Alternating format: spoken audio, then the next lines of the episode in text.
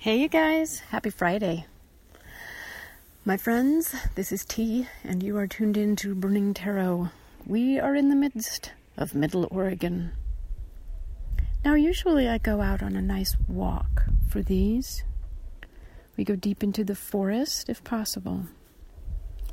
And today I'm just lazing around on my back deck, sort of paralyzed by the loveliness of the sunshine drinking some of my decaffeinated coffee, watching little plant starts, watching them sprout, watching little radish plants and fennel and things. We're keeping them in containers and we have them on a wagon and we wheel them in at night because it, it freezes here at night up until like June. How do you grow stuff here? Well, I don't know. I guess we'll find out. I have been enjoying and being annoyed by the noises out here on the back deck. Right now, I hear the wind picking up. It might rattle in the microphone here. But today, I'm also just very aware of, of the energy of humans, the sounds we make, the strange electricity that we put off, that we put out into the world and that we somehow use to connect with each other. We do that through the internet, obviously. Oh, here comes that wind. And we do that through our objects, even our pets. So I've been hearing little birds and things and flies, but also a very distant hum of voices and music being listened to by my family, neighboring dogs, and construction projects. We set ourselves up for taking in a lot. We give off a lot, we take in a lot, a lot of noise, a lot of visual information, a lot of vibe though in our culture we don't really acknowledge that and we don't have very good language for talking about it. It's another one of our sensory capacities to check out the energies and vibes and woo woo wishes and washes of any moment. We have our sense of, of feel, of touch, proprioception, smell, taste. It's all rather extraordinary, really. And sometimes we have to give those senses a rest. And sometimes we have to give them a new context in which to play, in which to sense and perceive and kind of feed our thinking self. For me, that's been a very interesting aspect of the COVID crisis. I early on dove into lots of posts and lots of texts and lots of internet connectivity with others. Pretty typical for me. I've been geeking out on this stuff since 1992, and that is a long time. But about a week in, I just realized, oh my god, this is this is doing me in. I don't need everybody's vibe and everybody's story from every place on the globe. This is like actively harming my nervous system. And so I stopped doing it. I kind of shut down. So for me, that's been a big lesson of this is how to connect in ways that are contained, such as these little broadcasts, um, and how to make plenty of room for my senses to re engage with the real world. I spend a lot of time in the woods anyway, but the necessity and urgency of grounding in earth, in our real bodies, in our senses, and on this real planet.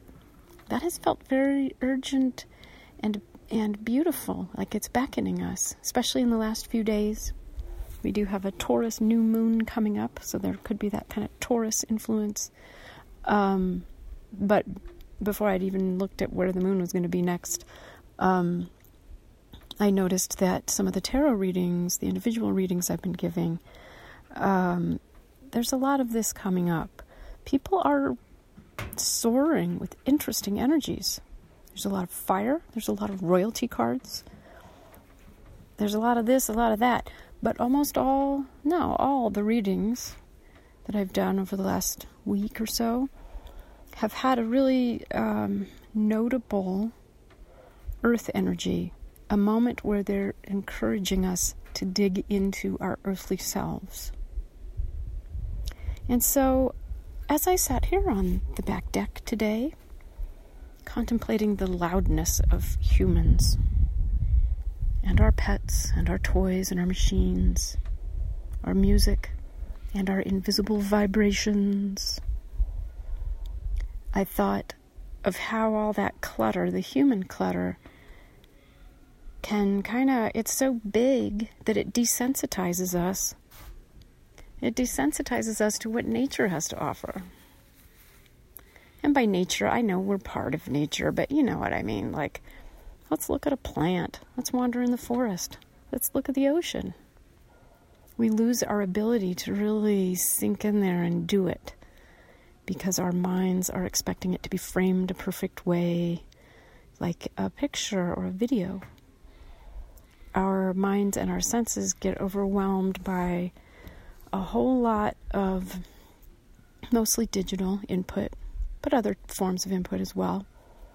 And that can be just information or it can be sensory stuff. Here's a picture, here's a word.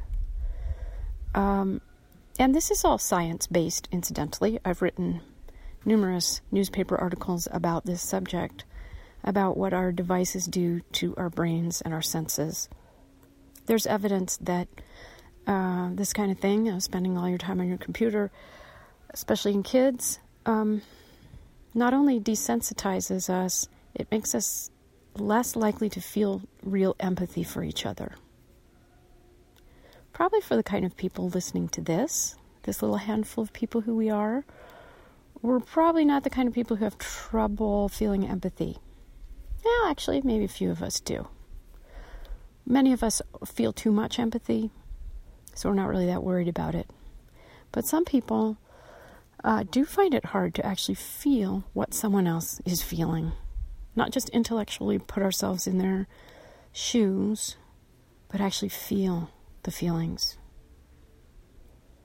And it's it's one of the basic ways that we genuinely connect as people is having empathy. And there's also kinesthetic sympathy, where we kind of our bodies respond to to seeing others doing things with their bodies.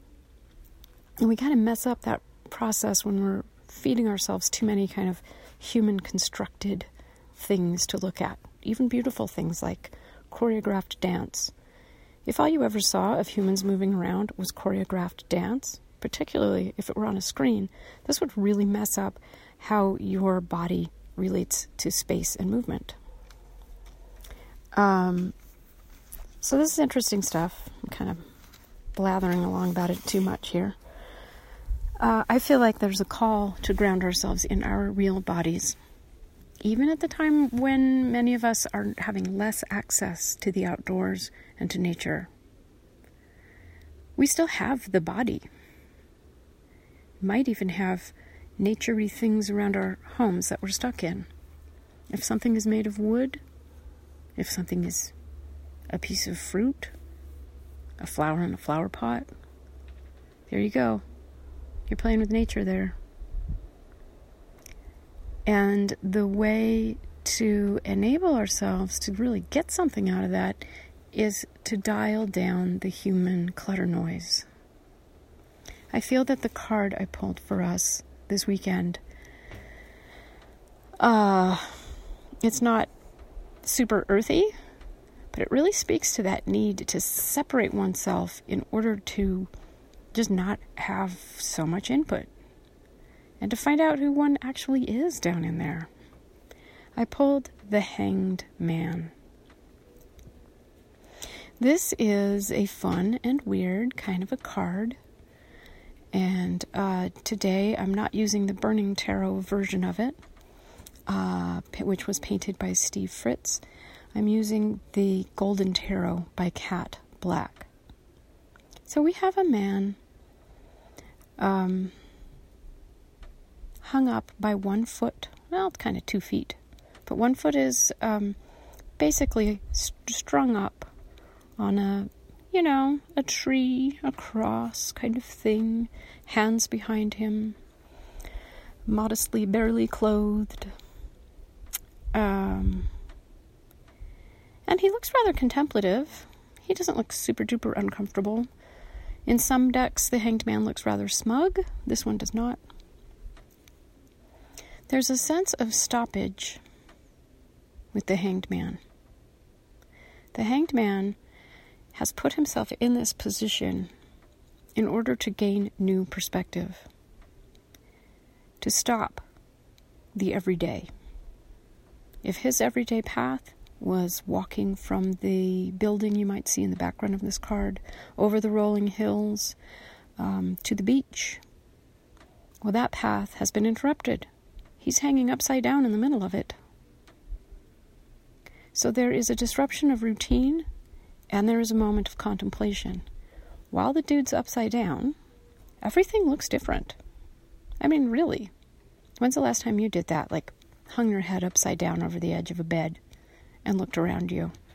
Or even laid down in the forest where you could where you could uh, see look up into the branches and see the sky. It's a very different perspective. My son mentioned that the other day. He had flopped his head over something and was upside down, and he began to describe this amazing world he was seeing. And I thought, wow, that world is available to me all the time. How often do I actually go and look at it that way? Mm, not so often. I am doing a little better with gazing up into the stars, the clouds, the sky with more frequency, finding a place to lay myself down so I can do that comfortably because I have some neck problems. So I feel that the hanged man, he's uh, up on his tree, so he's offering an example to people. He's definitely doing his own weird thing. Uh, he's not really that concerned about, you know, what somebody in the building on that hill over there thinks about him. He's got some. He's he's undergoing a process. And there are various mythologies in which someone gets hung on a tree. I'm sure you're aware of some of those. Norse, Christian, whatever. Um, I won't go into all that, but this is basically an opportunity for a new perspective, new contemplation, new context, or a better, different way of seeing the old context. Flip the sucker upside down, flip yourself upside down. It's very interesting. It's got the pause built into it, which is also nice. What does the hanged man hope to do or learn? What dangers await him? I honestly think in this case, the hanged man is really just trying to stop and rest and is genuinely trying to see things in a different light. He knows it's his job. It's not everybody's job. Not everybody has to hone their perspective or try to see different contexts. Many people are not driven to do that at all. But for those who are, this is an extremely good moment to do so. The hanged man is often a very important stop on the way to a big transformation for many of us. What else can we say? Hanged Man has um, rather a big issue. He can become a martyr. Now, if we think of the man, the hanged man, as a kind of Jesus figure, as a burning man getting burned on Saturday night, a lot of stuff can get projected onto this dude, and he may openly welcome that. And he may suggest that through his hanging, through his potential death or fire or transformation, he will take everybody else's sins with him. And that, of course, is the fundamental um, story, really, that we get from the the Christianity side of things. And it really influences a lot in America. It influences how certain very influential and large bodies of uh, religious practitioners view themselves. They want to be martyrs, sorta. And they want to see their leaders as martyrs, sorta. So they develop really large persecution complexes. And people like our current president are very good at playing off of that dynamic. It's one thing that I feel uh, whenever I hear people who were raised atheist and are now liberals and they're complaining about the religious right, I want to jump in uh, with my own background uh, as a former born again Christian. I want to jump in there and go, you guys, you're not speaking the right language here. This religion, which is evident in our culture in many different ways, encourages us to be martyrs and to admire martyrs and to feel good about being persecuted. So I don't know if that plays into your feelings this weekend or how you're viewing yourself or your particular situation during this weird crisis, or maybe even how you feel about the issues that you care about. There's this martyrdom thing that we do. I'm I'm quite good at it myself, incidentally, meaning like I can slide into that way too easily and then kind of wake up one day and go, "What? How, did, I'm, how, how come I'm like hanging on a cross here?" All I was trying to do was sort of volunteer for this one thing, and I got in way too deep, or sacrificed too much of myself for a family member, or a friend, or a community, or a relationship. I'm not super great at that, you guys. This kind of thing happens to me all the time, so I'm not trying to be judgy on any of you. But if you find that your actions right now are pushing you towards martyrdom, if you're finding ways to take offense and feel persecuted, either yourself or people like you, you might want to dial that back. If you're listening to podcasts that feature peach, feature peachels, what? that feature people who tend to frame things that way. Poor us, we're the rebels in the fight. Uh, or TV shows political commentary. Poor us. Well, we're going to fight. We might get through this. Oh, if there's that kind of vibe going on for you right now, I'd keep an eye on it. Turn it down. Turn down the volume on that. Just like we can turn down the volume on our input in general, so that we have a little bit of space and energy for receiving sensory and other messages from the earth it's animals, it's plants, this beautiful thing that we're really part of.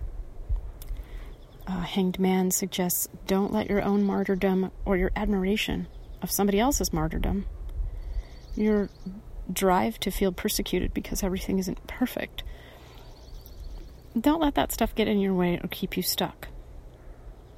Enjoy the aspects of the Hanged Man experience that are bringing you toward peace contemplation, and transformation. The hanged man is an essential part of a big process. Many people like to look at the major arcana of the tarot and see it as a hero's journey or ongoing mythological, metaphoric, spiritual, esoteric process, journey, path. So if you look at it that way, Um, the Hanged Man is card 12 in a journey that is 22 cards long. So it's just about at the middle, right? So it's a significant part of the journey where we change perspective, stop, and allow ourselves to get ready for the real transformation. The card that typically follows it in the deck is the 13, which is the death card. That might mean the big transformation, the big D, dying. But generally, when we pull the death card, it's about transformation, it's about change. And our own participation in that change plays a role.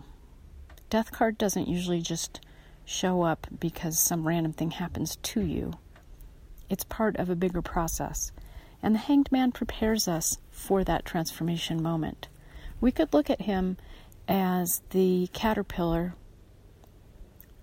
Well, we were doing a nature sit spot the other day, my son and I, and I saw to my delight that on a branch up above me, because I was lying on my back to get more different perspective, I saw a caterpillar that was almost invisible. It was the same pattern and color as the bark of the branch of the ponderosa pine. And we talked a lot about how that caterpillar was going to eventually either get eaten by a bird, lots of birds out here, or spin itself into a cocoon. That cocoon process would mirror our death process in the tarot. There's an underworld journey. There's a stillness and a going deep, maybe going dark. And uh, I'm influenced by the astrologer April Shaley. I want to give a shout out to her. And if you need a deep ast- astrological reading or want to listen to some very interesting weekly astro uh, podcast type of reports, please find April Shaley, April with an E. She's wonderful, and she inspired me to switch over to uh, doing MP3 style readings instead of on the phone and in person. So, thank you, April. Anyway, April uh, April has a great way of talking about what happens to that caterpillar inside its cocoon. She's like, it spits all over itself, and then it's dissolved into nothing. She says, it's not cute. She's got this awesome New York accent. Um, so, so when I look at that magical transformative process, oh yay, the caterpillar is going to have beautiful wings when it comes out of its cocoon. I always think of April going, It's not cute. And I recently read a piece about how that process of the caterpillar getting ready to transform or actually doing the transformation it's it really is almost just completely dissolved in its cocoon. And scientists are using this wonderful phrase to describe the cells that somehow result in the caterpillar rebuilding and coming out as a butterfly. They are called imaginal cells. Isn't that awesome? Imaginal cells. So, my son and I were talking about that looking up the branch the other day. And I would say that that hanged man phase, that's the caterpillar on the branch, slowing down and looking. We don't want to be a martyr. We don't want the bird to come and eat us. We actually want to get to that next phase where we spin the cocoon, where we, frankly, just have the balls to take our underworld journey and let natural changes occur in us. And we already have these imaginal cells in us. But they're not going to result in us turning into a butterfly if all we're doing is watching Netflix and um, Rachel Maddow and freaking out about stuff right? These imaginal cells are part of us, but we have to give them the conditions under which they can start building the butterfly, the conditions under which they get to say what happens next. So that's what I'm getting from this hanged man. We're all little caterpillars, pausing on our branches. Is the butterfly part next? Well, we'll find out. But it'll be nice to put ourselves in the kind of mental state where if that transformation, underworld journey, if that makes itself available to us, we'll be able to go on the journey because we've done some of this work. We've hung on the branch, we've gained new perspective, we've paused. So, that's what I got for you for this lovely weekend. I'm probably going to reduce these to about once a week because I am doing a lot of private readings. Uh, there's a discount code posted on the website, tiffanyleebrown.com slash shop, and that's S H O P P E, Ye Old Tarot Shop. Um, so during COVID, I've lowered prices and also posted a discount. So if you want some personal cards drawn for you, I'm happy to do that. Uh, but I have a limited number of readings that I can do in any given week or month. Um, so, as I am helping people with their personal situations, these um, these little podcasts are probably going to be once a week from now on instead of multiple times. But I think we've gotten through the toughest part of this, I hope. And let's keep going together, our little handful of brave, you know, journeyers. All right, caterpillars, love you. Bye.